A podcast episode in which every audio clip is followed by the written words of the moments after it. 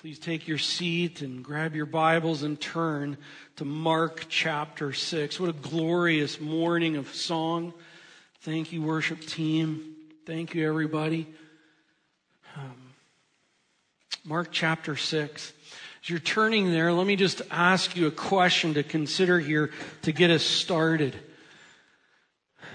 When you consider faithfully serving Jesus Christ, obediently, faithfully pursuing after Christ and serving Him, what do you see on the other side of that? Um, what might you expect to receive? And by the way, I'm talking about here on earth, even. Maybe in the coming months or years. Just after serving faithfully unto the Lord, what do you see is coming out of that? And I don't think that's a selfish question to ask. Um, I mean, Scripture talks about how God blesses the faithfulness of His people. Scripture talks about how God does not hold anything good back from His people. Last Sunday, we see Mark chapter 6, verses 7 through 13, that Jesus sends the disciples out to proclaim and and there's the assumed understanding in that that he's going to be seeing them coming back. And for them, when he sends them out with no money, no extra food, no extra clothing, no extra anything, what are they expecting when they come back from faithfully serving? So when you put it all on the table for Christ, what's on the other side of that? Well, let's read our text for today. And uh, let's kind of dive into that question. Let's begin in verse 7. Uh, 7 through 13 was last Sunday. We'll, we'll start there. Verse 7. And he, Jesus, called the 12, and he began to send them out. How many? Two, two by two. And he gave them authority over the unclean spirits. He charged them to take nothing for their journey except a staff. No bread, no bag, no money in their belts, but to wear sandals and not to put on two tunics. And he said to them, Whenever you enter a house, stay there until you depart from there. And if in any place will not receive you and they will not listen to you, when you leave, shake off the dust that is on your feet as a testimony against them. So they went out and proclaimed that people should repent. And they cast out many demons and anointed many with oil who were sick and healed them. And then our text for today, starting in verse 14. King Herod heard of it. For Jesus' name had become known. And some said, John the Baptist has been raised from the dead. That is why these miraculous powers are at work in him. Others said, no, no, no, he's Elijah. And others said, no, he, he's a prophet, like one of the prophets of old. But when Herod heard of it, he said, John, whom I beheaded, has been raised. And then we go back in history. Verse 17, for it was Herod who had sent and seized John and bound him in prison for the sake of Herodias, his brother Philip's wife, because he had married her. For John had been saying to Herod, it is not lawful for you to have your brother's wife.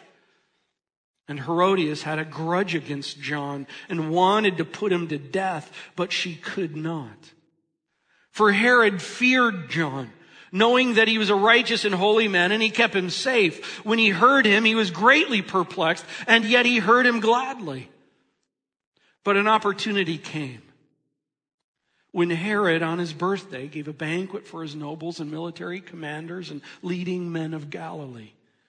For when Herodias' daughter came in and danced, she pleased Herod and his guests.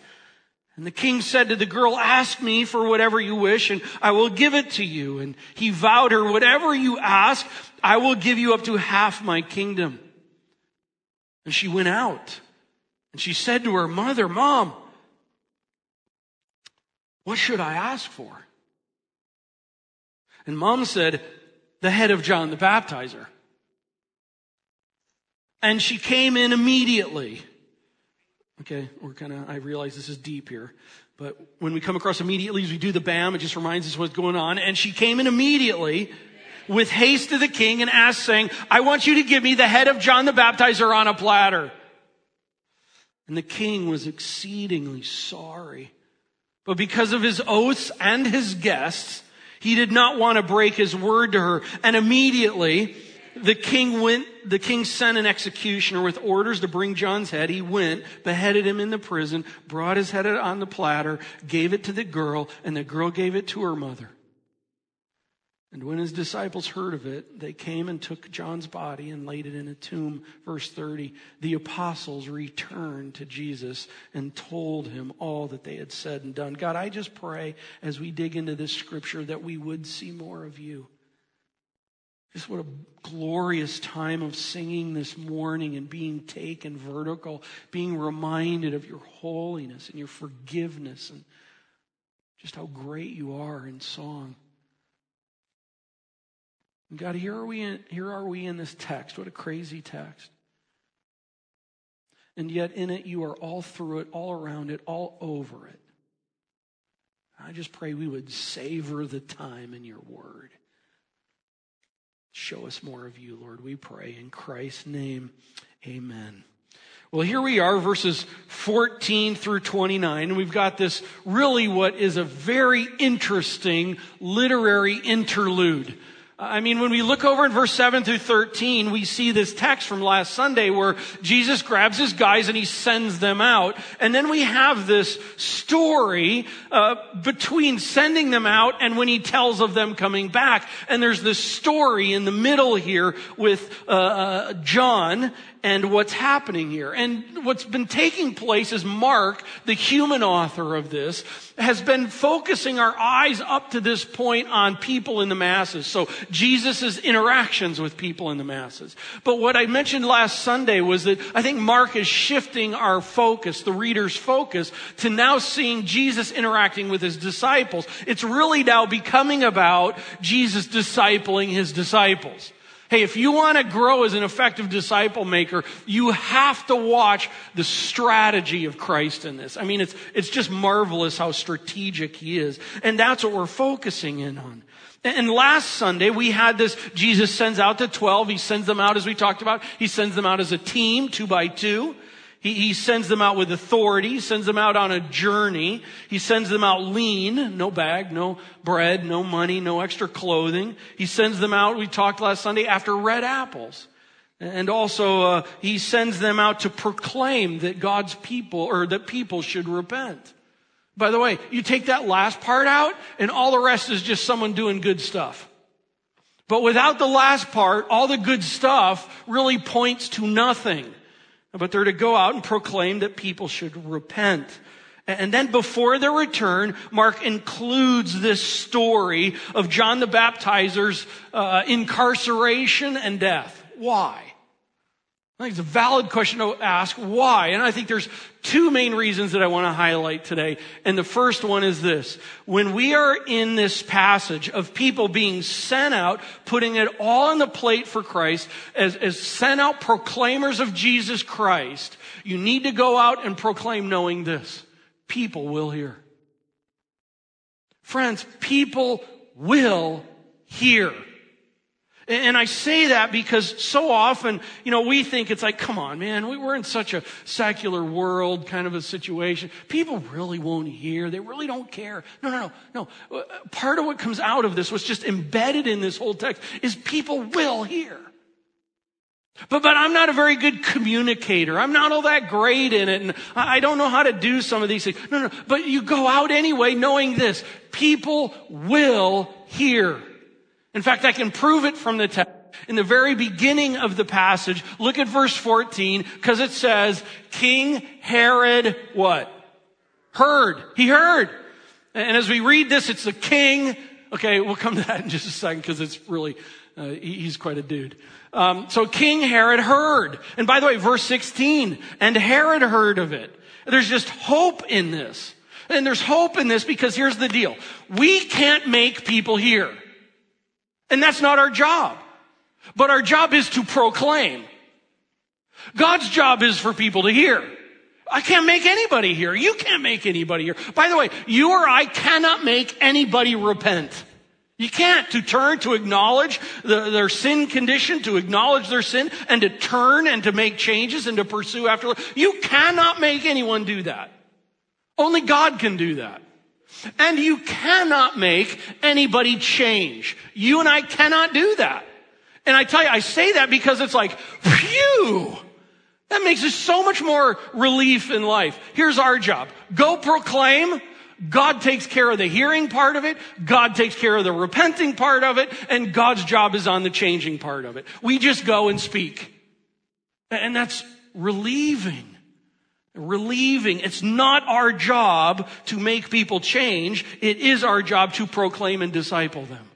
And God does the work in them. Well, let's talk about this because it says King Herod. And, and you just read that, you've probably heard that name before, but it's like, who is this dude? Okay? We need to spend some time on this because it's really important. So who is King Herod? All right. Have you ever heard the song, uh, I am my own grandpa? No, some, no, but uh, you got to listen to it. Go ahead, Google it on your phone. It's okay. Um, just don't push play yet. Um, let's talk about King Herod. Now, King Herod here in the text is actually Herod Antipas. Okay, Herod Antipas. Now, Herod Antipas's dad was Herod the Great. Now let's just talk a little bit about Herod the Great because, uh, you know, we come out of family and, and, and family is not the excuse for who we are, but at the same time, family influences who we are. And so just get a little bit of a feel on who Herod the Great is. Here's a couple things on Herod the Great. He had 10 wives. Um, and 15 children. Can you imagine a household? Now, he was a king, different kind of a thing going on with the whole setting. But can you imagine 10 wives and 15 children and just the chaos of that? And how that functioned. And the kids in, in the same castle reality that's going on. Oh, by the way, add to that the fact that uh, King Herod the Great killed one, had one of his wives killed, and two of his children killed. Now, does that not impact the other wives? And does that not impact the other kids? In fact, there was a saying in that day that went like this. It's better to be Herod's pig than a son. Because he treated the hogs better than he did his son at times because he killed a couple of them. All right. So dad's not a real warm, let's go sit on his lap, eat, you know, popcorn and watch a movie kind of a guy. Uh, Herod the Great, Herod the Great was alive and reigning when Jesus was born. So when you read the accounts in the Gospels of the birth of Christ, and it talks about Herod, and all the way up to when Herod uh, uh, gave the decree of children under two years old, the boys under two years old to be killed, that was Herod the Great. That was dad. All right? That's Herod the Great, Antipas's dad. Now let's talk a little bit about Antipas. When Antipas got a little bit older, growing up under all of that, he went after the throne. He's like, I want to be the king. And so he went after the throne and he did that, frankly, uh, at one point in time by kind of throwing two of his brothers under the bus, uh, Philip and Archelaus. Uh, there's just mess after mess after mess. I won't go through it all. It's just like a reality TV show. Uh, anyway, and, and, so it ends up being that dad, Herod the Great, ends up saying, here's what I'm going to do. I'm going to have Antipas uh, become the, the king, the ruler over everything, but then after a little while, so he's all excited about that. And then after a little while, dad changes that.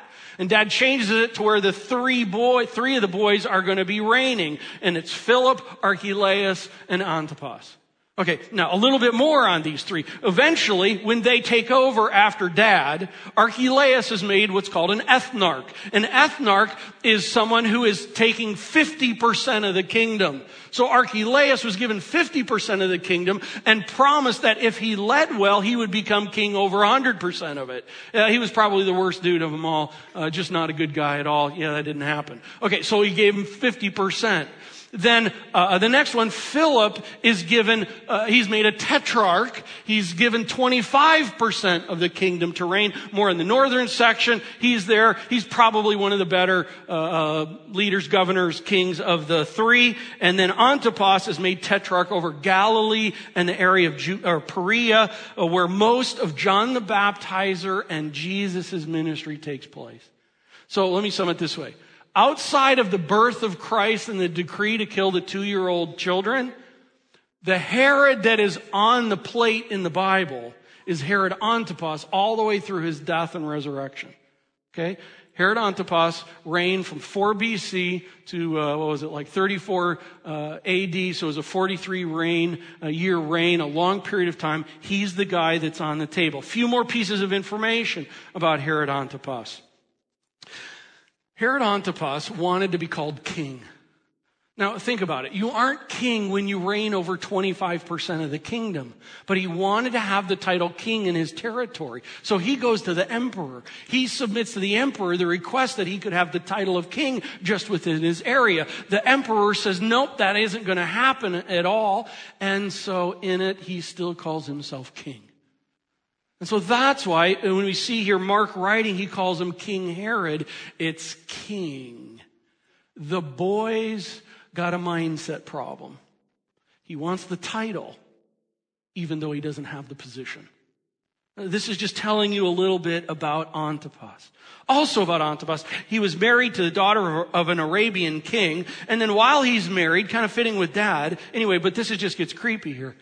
Because he goes over with his wife and he stays with Philip, Herod Philip, his brother reigning. They go over and stay with them. While he's with Herod Philip, in all of that, Antipas gets the hots for Philip's wife. Now, let me talk with you a little bit about Philip's wife. Uh, Philip's wife's name is Herodias, the person mentioned in the text here. Uh, uh, she is the granddaughter of Herod the Great. When you got that many wives, the tree goes crazy. Okay, she's the granddaughter. That means, think this through. That means that she is the niece of Archelaus, Philip, and Antipas. So Philip, the uncle, marries his niece. Then the niece becomes his wife. She is now Antipas's sister-in-law and niece. So he goes over, gets interested in her, and she marries him. He married his sister-in-law niece. I am making no jokes about states in the U.S. Okay? None of that going on. I will just say this. It's messed up. And on top of that, Philip and uh, Herodias had a child, Salome, so Salome was then technically Antipas's niece, even though his mom was a niece, kind of a niece because his sister-in-law niece. And then she, he marries her and she becomes his stepdaughter. Okay? Got it? I am my own grandpa. Got to check out the song. All right? I'm just setting the tone. Why am I setting the tone? Because this is a messed up family with messed up integrity. That's what's on the plate here. And it's important to understand this in order to where it goes. And I'm just going to add this as a side note here. As you read through husbands and wives and uh, people read through it, and you will see Antipas and Herodias fit with, Karen and I use the terminology that uh, men are generally lazy, women are generally critical, and you will see that on steroids in this text and what's happening here. This is a dysfunctional, powerful, wicked people. But know this even dysfunctional, powerful, wicked, green apple people here. All of that to come to that. Listen, green apple people need to hear and know this God uses our proclamations to help them hear. And they have heard. Well, that's about King Herod. Here's the second question out of this. What did King Herod hear? Well, in the English Standard Version, it says this, King Herod heard of it. It. well, like what's it? Well, let's read the text. King Herod heard of it, for Jesus' name had become known. I think the it here clearly is referring to Jesus. Some of your Bibles say King uh, Herod heard of Jesus. Well, what's going on is, what's it? What, what's going, it's the big text and the small context. It's the big context of from Mark chapter 1 all the way to Mark chapter 6. Mark has been helping us see that Jesus' name and fame has been growing and growing and growing on the ground. And now we're in higher up level all the way to the point to where really I would say I'm the governor, or he could say, yes, king, uh, the governor here, he's now hearing all this. He's been hearing all this, and we'll see here in a little bit that I also think he doesn't just hear by second-hand proclamation, but by direct first-hand proclamation from John himself as well. But know this, when God's people are out proclaiming what God has called us to do and proclaim, people hear. And that even means wicked, dysfunctional people in high places. Be encouraged. Be encouraged. God expands His word when we open our mouths. People will hear if we proclaim. Uh, let's read verses 14 through 16. Uh, King Herod heard of it, for Jesus' name had become known. Some said Jesus is John the Baptist, raised from the dead. That is why he's doing these miraculous powers that are at work. But others said he's Elijah, and uh, others said he's a prophet, like one of the prophets of old. But here's where it's all going. But when King Herod heard of it, heard of what, by the way? The near context is part of it as well. Because within his territory, now you have six teams that are going out of the disciples, spreading it around, and the fame of the name of Jesus Christ is getting even more so. And King Herod heard of it, and when he's hearing all that there is to hear about Jesus Christ, look what's going on in his heart. God's doing a work on this dude. He said, John, whom I beheaded, has been raised. Do you sense fear and guilt in there? John's like, I'm seeing a ghost. I, I, swear, I tell you, this is a ghost. The guy I killed, like, like the good guy that I killed, oh, he's coming back. This is like a creepy, cool movie. Hey, listen, God is working on his heart. The Spirit of God is going after this guy. Even though John doesn't know it, even though the disciples don't know it, God is working at people in high places and right all the way down into their heart. Be encouraged by that. Be encouraged by that. But here's one of the questions out of this that I ask. Why would a wicked, hard-hearted, proud, conniving, lazy, wimp of a man, I'm just going to tell you, like Antipas, feel guilt over having killed some desert nomad? I mean, his daddy killed people. He's been involved in the killing of people, but there's something about this one guy that just is not leaving the heart of Antipas. And God is just taking this in and working him. He hears that, that Jesus is moving. He's like, oh my word, it's John and he's back from the dead and he's coming after me. And that's what's really happening here. Why would he do that? Because God is at work in his heart. Well, we've been in the present right here. Verse 17 now shifts. Verse 17 shifts to the past. Why is King Herod all feeling guilty? For the following reasons. History.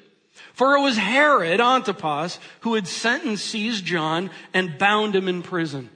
Okay, we're jumping back in time.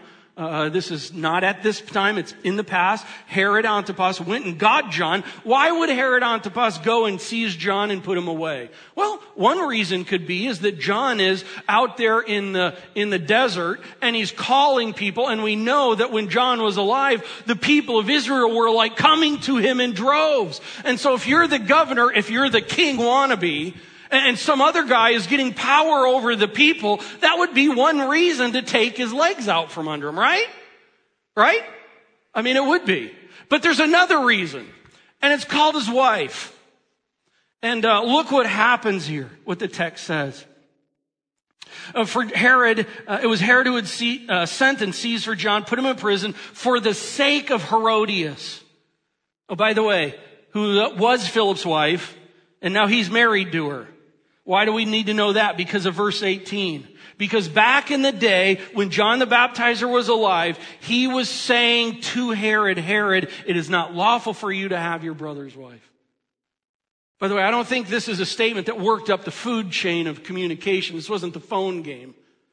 I think the way we read this, we get this idea that there was somehow, somewhere, this direct inter, this firsthand direct communication between John and Antipas. And in it, I gotta tell you, John is a stud.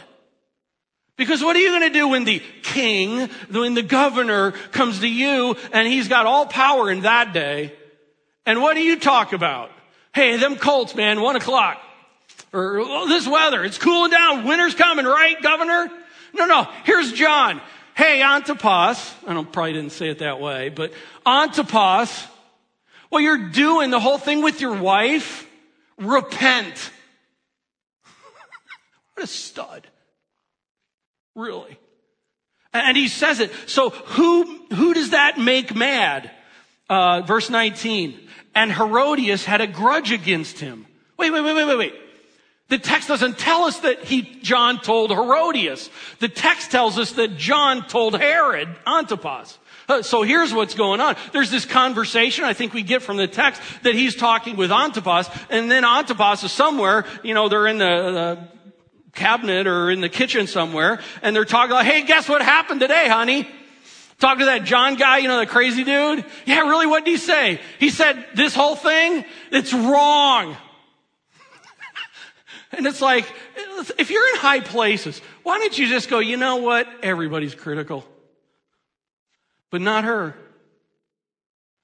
She's like, you don't say that to me. Nobody says that kind of stuff to me. You say stuff about me like that and I'll have your head. And that's exactly what she wants.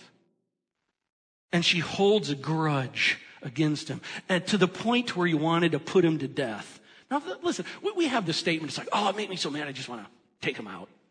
I, I, I hope you haven't meant that, or I, I don't think we've meant that. Oh, I've never, I've thought it. Right? okay. You guys are way more better ahead than I am.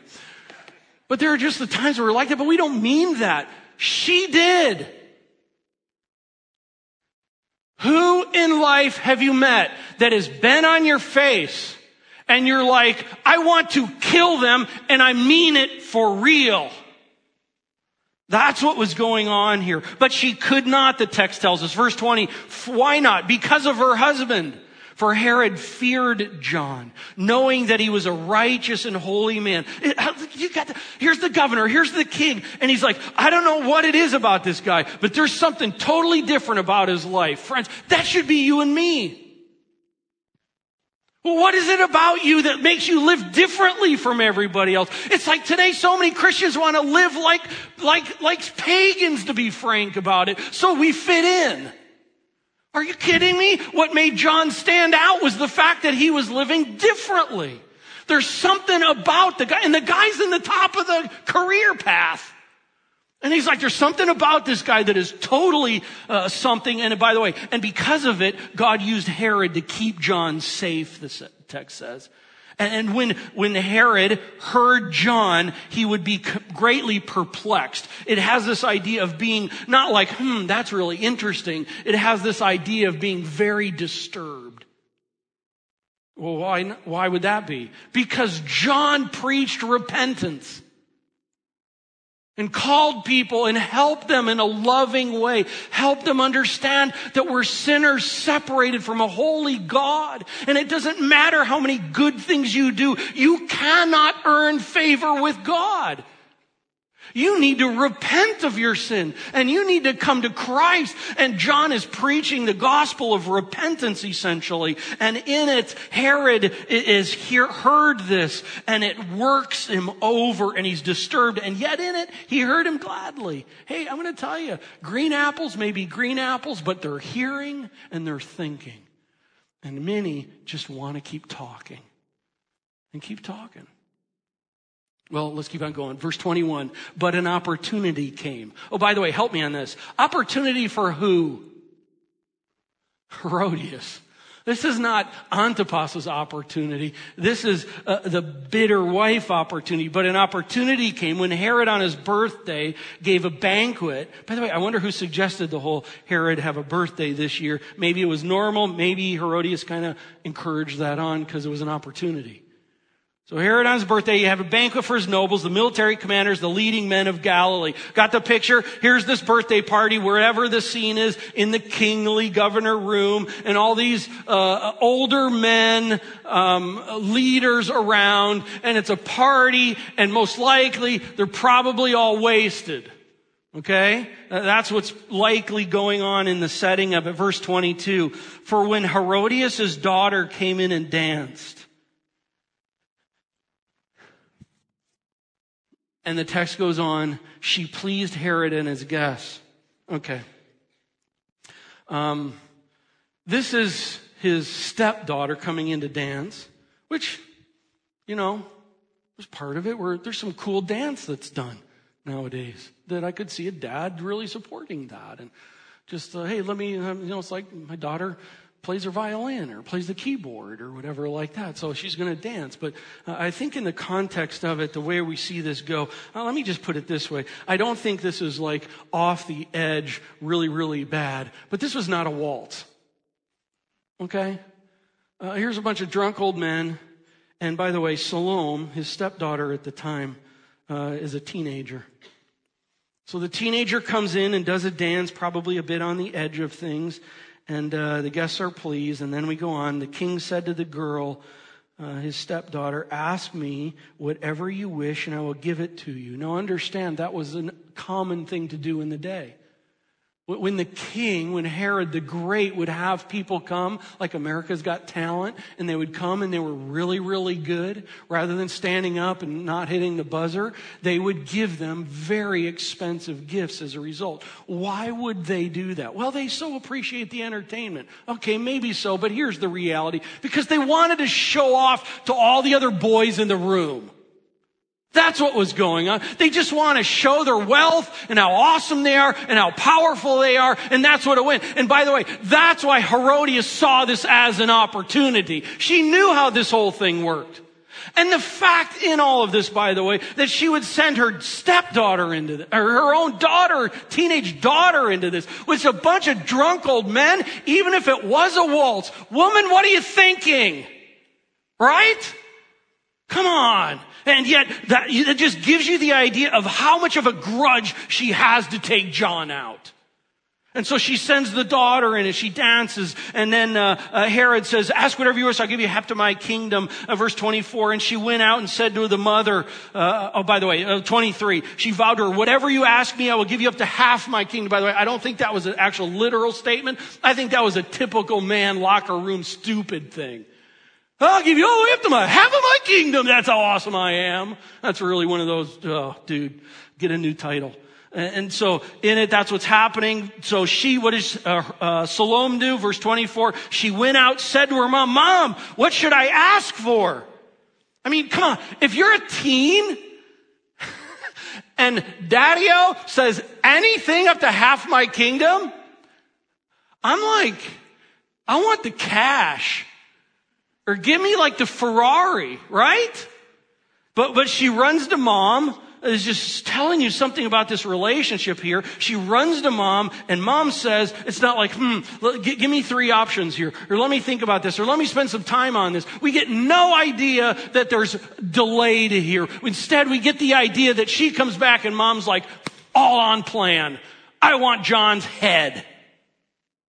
And so then the daughter she came in immediately with haste to the king and asked, saying, I want you to give me the head of John the baptizer on a platter. Girl, at what point in time do you go, Mom, I love you, but that's a bit warped? Right? Do, you just see the depth of depravity going on in this family? And by the way, I don't know this, but when Salome comes back and asks for the head of John, she asks for it on a platter. Was that her idea? It's like, hey, if we're going to do this, let's party it up. It's in a party. Platters are everywhere. And she comes in, hey, daddy, I want her, I want John's head on a platter. This is just sick. Verse 26. And Herod Antipas was exceedingly sorry. Dude, you just got caught in your own pride. Antipas didn't want to do this. And yet, with a big mouth and a whole lot of pride, and he got caught. But because of his oaths, back in that day, they actually kept their word. But because of his oaths and his guests, show off. He did not want to break his word to her. So immediately the king sent an executioner with orders to bring John's head, and he went and beheaded John By the way, friends, had I preached this sermon, this text, two months ago, that would have had a different meaning than it has today. Literally. Two months ago, all the way back to the history of this country, the whole concept of someone being beheaded was far and distant and a long ways away, and that's only what crazy people do. And guess what? It's coming home. And he went and beheaded him in the prison and brought his head on a platter and gave it to the teen. And the teen gave it to her mother. And how interesting is this? It ends right there. It ends. Herodias won. She won. Well, when his disciples heard of it, they came, they took John's body, they laid it in a tomb. Verse 30 the apostles returned to Jesus, told him all that they had seen and done. Hey, I think this is just one more thing. I'm going to hit this one more time. People will hear. I mean, people like Antipas, some who will respectfully hear and fear and remain perplexed, but they will hear you guys. People will hear. And then even people like Herodias, who are, who are just vengeful and mean and may want to take you out. Know this, even they are hearing. But do you also understand in all of this where this is leading to? Not only what will they hear, but I think the second reason that Mark is putting it right in this context is because that when we are the kind of people who put it all on the plate as sent out ones proclaiming Jesus Christ, know this, that one possible result of doing that is heads will roll. And by the way, I'm not talking about other people's heads. I'm talking about our heads. And here in the very first telling of Jesus sending out the disciples, what an amazing moment in the time of redemptive, human redemptive history through the Old Testament coming and then now to this point in time. And here Jesus is sending out the disciples to proclaim. And Mark puts in this text, this story, reminding us not only what's happening in the day, but explaining what ended up happened to these guys, to John.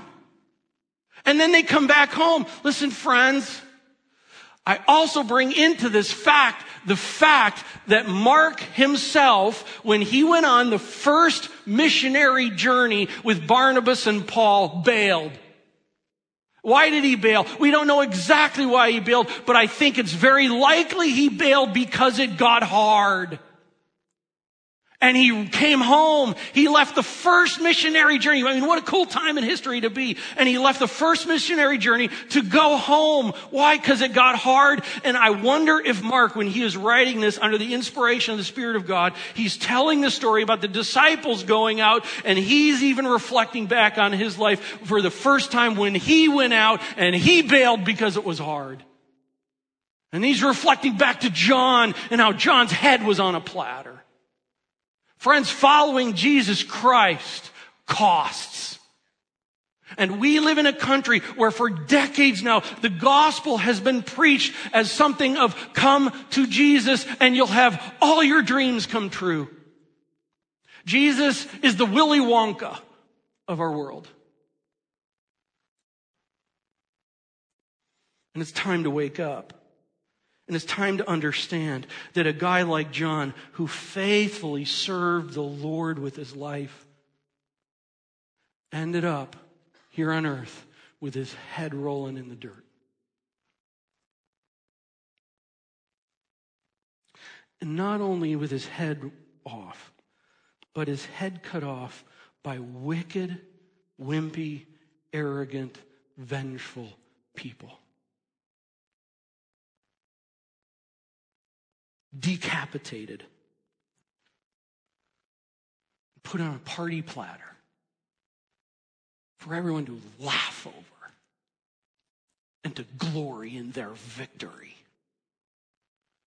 And I can guarantee you, if John was here this morning, he would say it was worth every moment. And he'd do it again.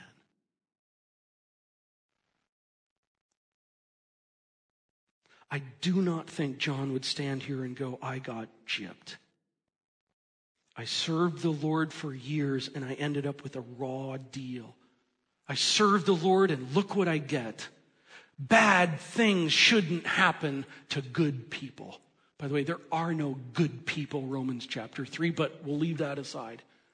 Bad things shouldn't happen to good people who serve the Lord for a period of time, who serve the Lord and come out of that, who serve the Lord for years and years and years of their life. Bad things shouldn't happen to those kind of people.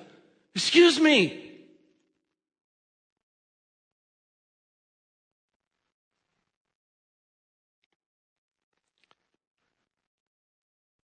When you look through the lens of serving Christ, what do you see on the other side of that? Are you serving Him, following Him because it's comfortable? Or are you serving and following Him because of what we sang this morning and who He is? And it's all on the table. Small me, big God. Maybe the Lord will have great blessing for you. Maybe He will pour it out, bring you great comfort, expand your ministry impact, even bring you great wealth like He did to Job, Joseph, and David. Maybe God has that. But do know this. Maybe the Lord also has it to where, like John, we finish out faithfully serving the Lord. Mocked, ridiculed, maybe even beheaded. If that's the case, are you in on this? Because if not, I just say this remember Mark chapter 4 and the second soil. And the second soil was the person who received Christ, that, but then trial and persecution because of the word, and the word of, is Jesus Christ. But trial and persecution because of the word, and they're like, nope, I'm out.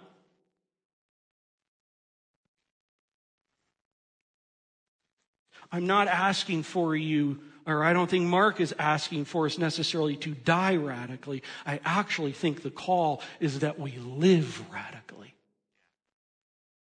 All on the table. None of us are there, but pursuing after that, all on the table. Just even as you look towards this week, you guys, is it all on the table or is it going to be half of me for half of him? Jesus didn't give half of him. Jesus gave all of him and he calls for all of you and me.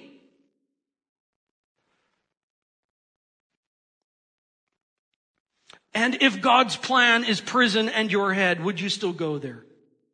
There's been a saying over the last three decades that goes like this. You won't hear me espousing it. And it says, find where God is working and join him there. I think I understand what they're trying to say, but I think it's a really bad statement. Because in our culture, where we see things working is where there's successful stuff happening. Awesome stuff happening. Really cool, wonderful stuff happening. But what if it was the kind of thing that it meant where God wanted you to be was sold as a slave in prison like Joseph? Would you go there? Would you join God there? Or, what if it's the kind of thing to where it's like, I faithfully pro- proclaim and yet there's no response like some of the Old Testament prophets. And it just leads to tears and heartache for you. Would you still go there with him? Well, what if God has it to where uh, in it all you, you, you have to run and hide for years, hiding in a cave to spare your life from someone coming after you like David? And David had already been told he was going to be king. Or what if it was the kind of thing to where God had it, where God had it with you, was He was going to have you be a faithful testimony unto the Lord, and that included having your entire business empire and your children killed by a storm like Job. Would you join Him there?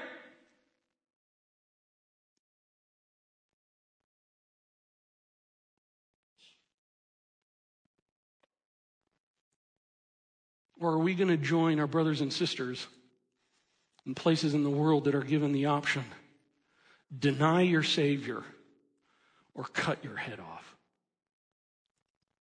What would you and I say?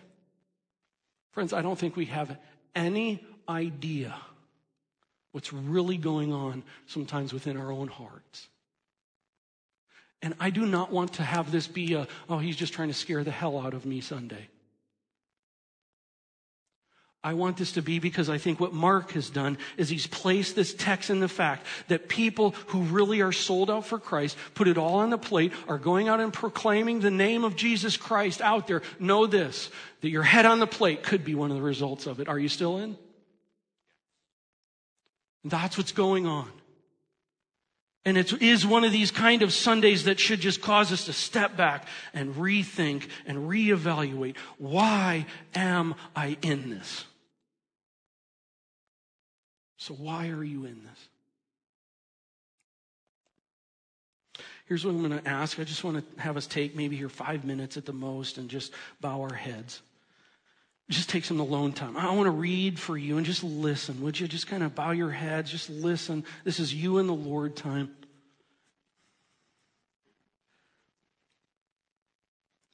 And let me just add it. Listen to Luke chapter 9. Jesus is saying here. Now it happened that he was praying alone and the disciples were with him and he asked them, Hey, hey guys, disciples, who do the crowd say that I am? And they answered, John the Baptist. Others say Elijah. Others say one of the prophets of old. How interesting is that? That's so much exactly the same thing from Mark chapter 6. But verse 20, then Jesus said to them, No, no, no, here's the issue. Who do you say that I am? And Peter answered, you are the Christ.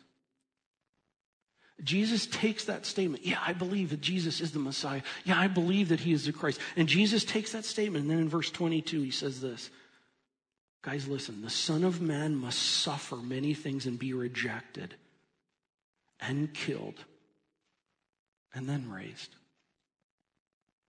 And he said to all of them, If anyone would come after me, let him, let her deny himself, take up his cross daily and follow me. For whoever would save his life will lose it.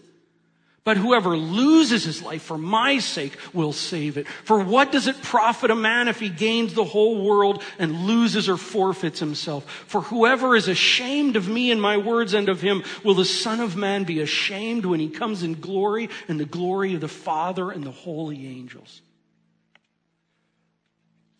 Friends, it is so clear that following Jesus Christ has never been and is still not a comfort ride. It is not a ride through the pumpkin patch.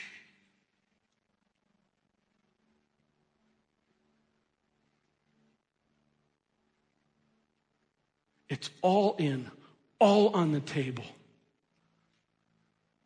No one in this room is perfectly doing that. But is that your objective? Because if it's just kind of, I want part of Jesus, I just want the comfy part of Jesus. Here's the reality Matthew chapter 7. Many will say to me, Lord, Lord, but Jesus says, I will say to you, I never knew you. Jesus is not into wimpy Christianity. That's the truth.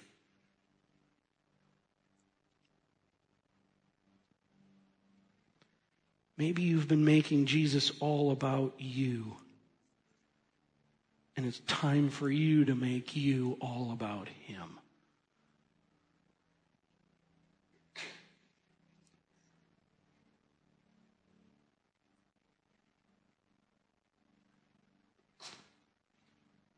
Are you willing to live your life for Christ? Are you willing to live your life for Christ.